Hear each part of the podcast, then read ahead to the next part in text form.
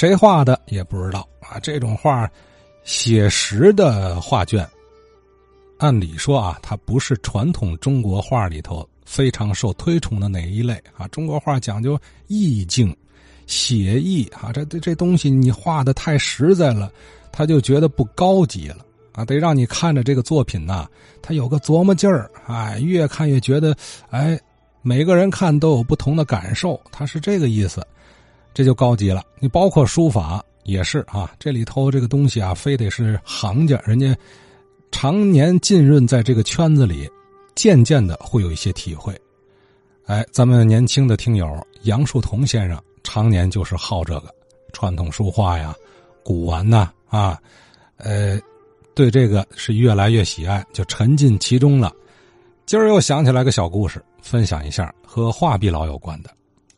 前段时间啊，节目一直在热议华世奎老先生及其他的书法作品方面的造诣。我想啊，华碧老的话题啊，在天津啊还会一直传承下去。现在我又把有一次我有幸和华世奎一副对联的过手经历，在这里和听众老师们分享一下。两千年左右，我有一个同学，他的父亲呢在一所中学任教，能书善画，而且呢还会一些简单的书画装裱的技艺。一次，我去同学他们家找他有事儿，一进门呢就看见爷儿俩在画案上在摆弄着一副对联儿。上前一看，好嘛，这是一对儿卷本的华日葵老先生的对联儿。卷本对联儿啊，不像纸本的。分为四尺对开、六尺对开，因为卷本身的尺幅啊相对不固定，所以现在回想起来啊，这副对联大约宽啊四十五公分左右，长啊一米五左右，五言，黑色锦边装裱，词儿是什么词呢？是涉世无柔骨，逢人有热肠，整体画心干净，保存完好，唯一美中不足啊。就是对联啊，天地杆儿都已经缺失了，有一条有一条对联的上联啊，它的天头啊也缺失了，所以呀，这就是别人家的东西啊，拿到同学他们家让他重新帮忙修复一下，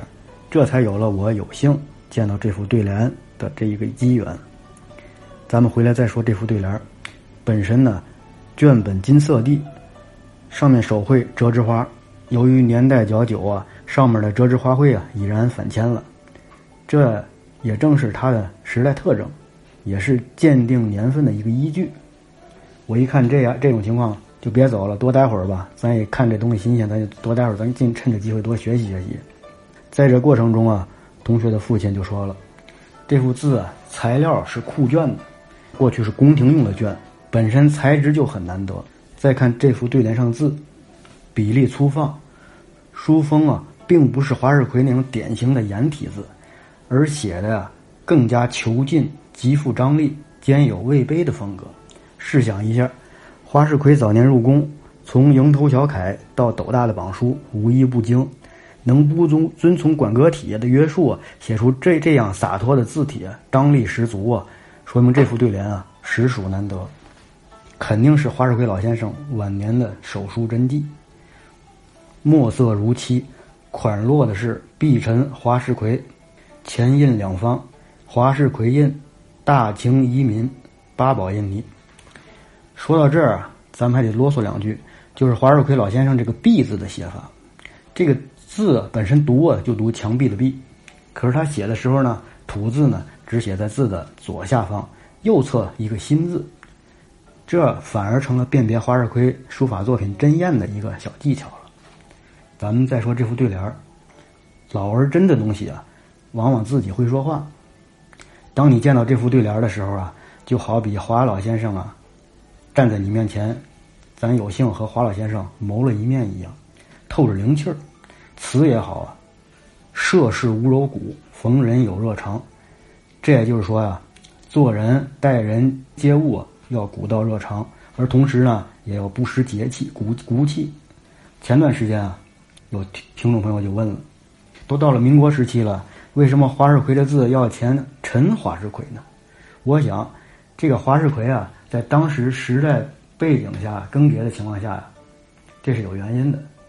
华世奎啊，曾任清内阁阁丞，效力清廷，遵一臣不仕二主的古训，所以啊，到了民国啊，他仍以前清翰林自居。而这种情况呢，同一时期啊，在其他翰林身上也有体现，比如潘灵镐的书法呀，他作品上往往他前有啊乙未翰林的印章。再说华世奎啊，到了晚年啊，在生活进入窘境的时候啊，育子为生。这时候呢，他更需要这种大清遗民的身份呢，来表明他对当时时局的一个态度，保持自己的这份尊严。对联的内容啊，从侧面应该可以代表天津人呢该有的那种品性：涉世无柔骨，逢人有热肠，